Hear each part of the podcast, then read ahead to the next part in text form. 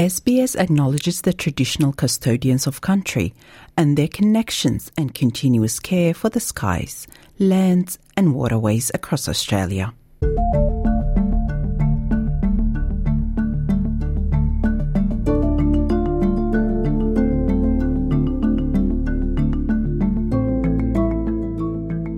Hello, and welcome to this episode of The Settlement Guide, a series where we help you navigate life in Australia.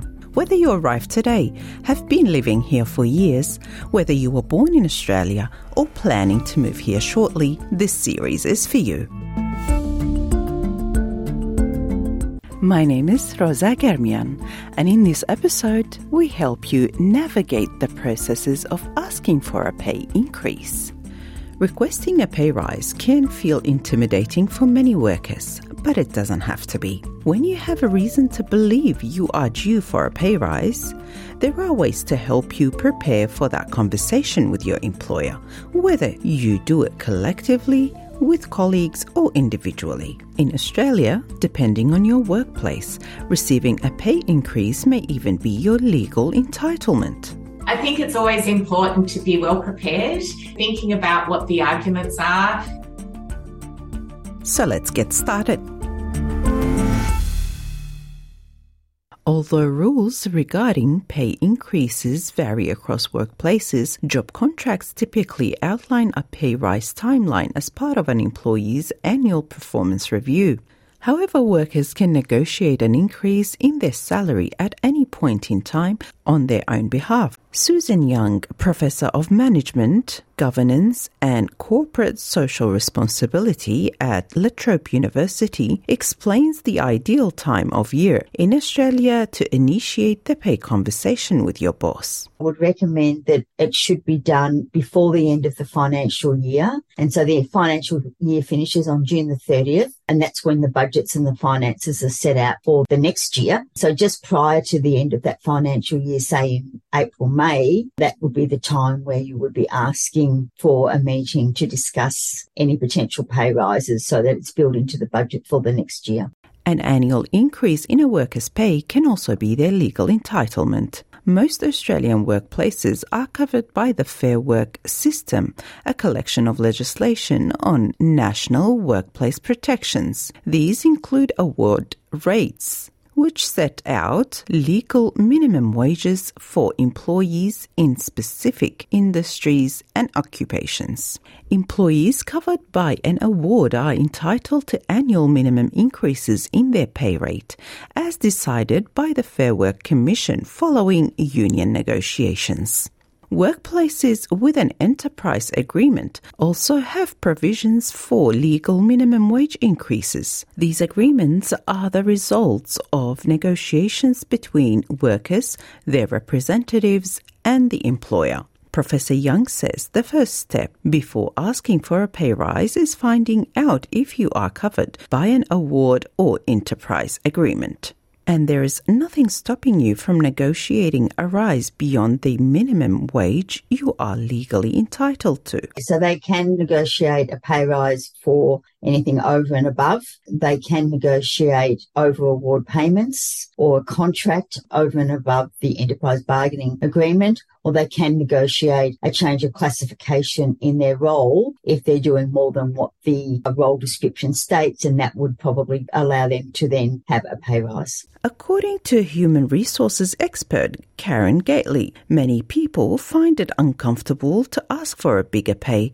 or a promotion. Employees coming from different workplace cultural backgrounds might even perceive it as implied or overstepping the authority of a person in a more senior position. However, she says it is important to speak up when you believe a pay rise is necessary, valid, or earned. Some employers don't want to give people more money, right? And they'll say no, but it's not because it's an unreasonable request. If you genuinely deserve more reward for your contribution, then culturally, that's acceptable to ask. The overwhelming majority of people in Australia would say absolutely, and most employers would say that. So there might be exceptions, but know that truth about the Australian workplace culture to help confidence that it is reasonable for you to ask the question. Checking comparable salaries in job sites across your industry network and within your workplace environment is key to getting the right knowledge and leverage to negotiate the pay rise you deserve, Professor Young says.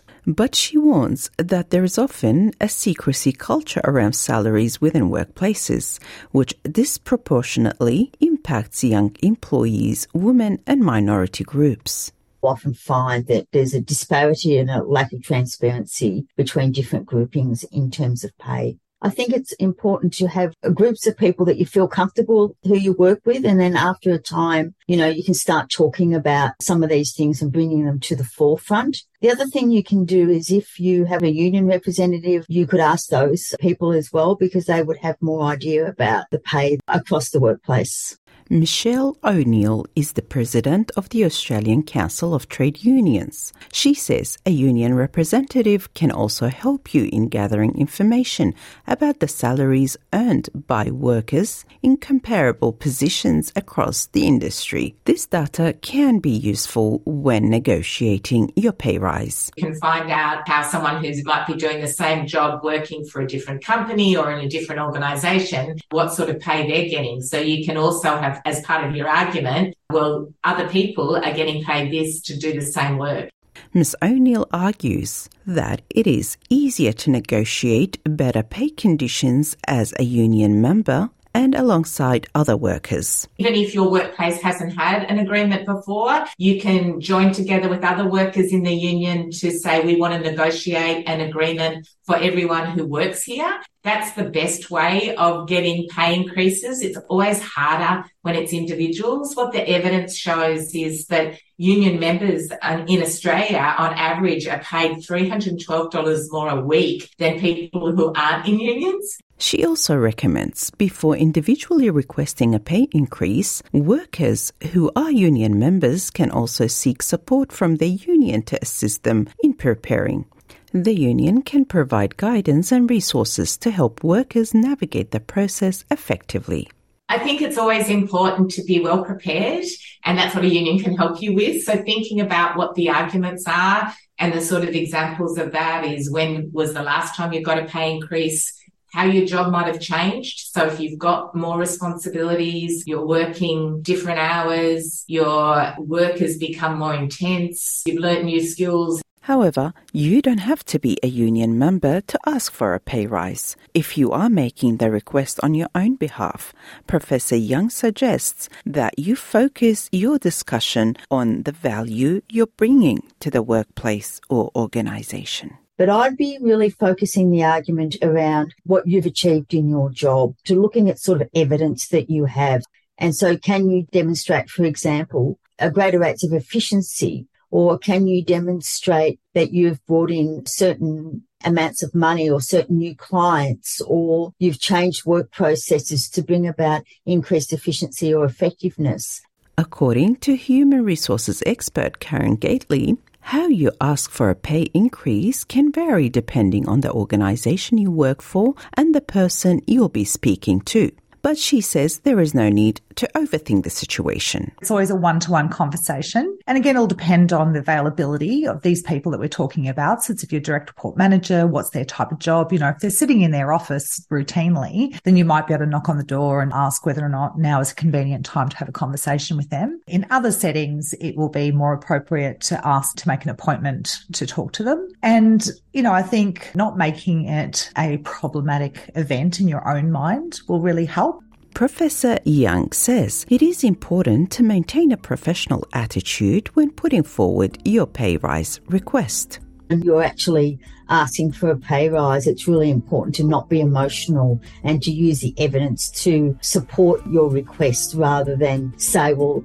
I've worked hard or it's difficult to live because of the CPI. It's really about making sure you've got that evidence and you're presenting that in a really business like manner to show them that you're improving and working hard for the organisation. Thank you for listening. This episode of The Settlement Guide was written and produced by Zoe Thomaidou and edited by me, Rosa Germian. Until next time.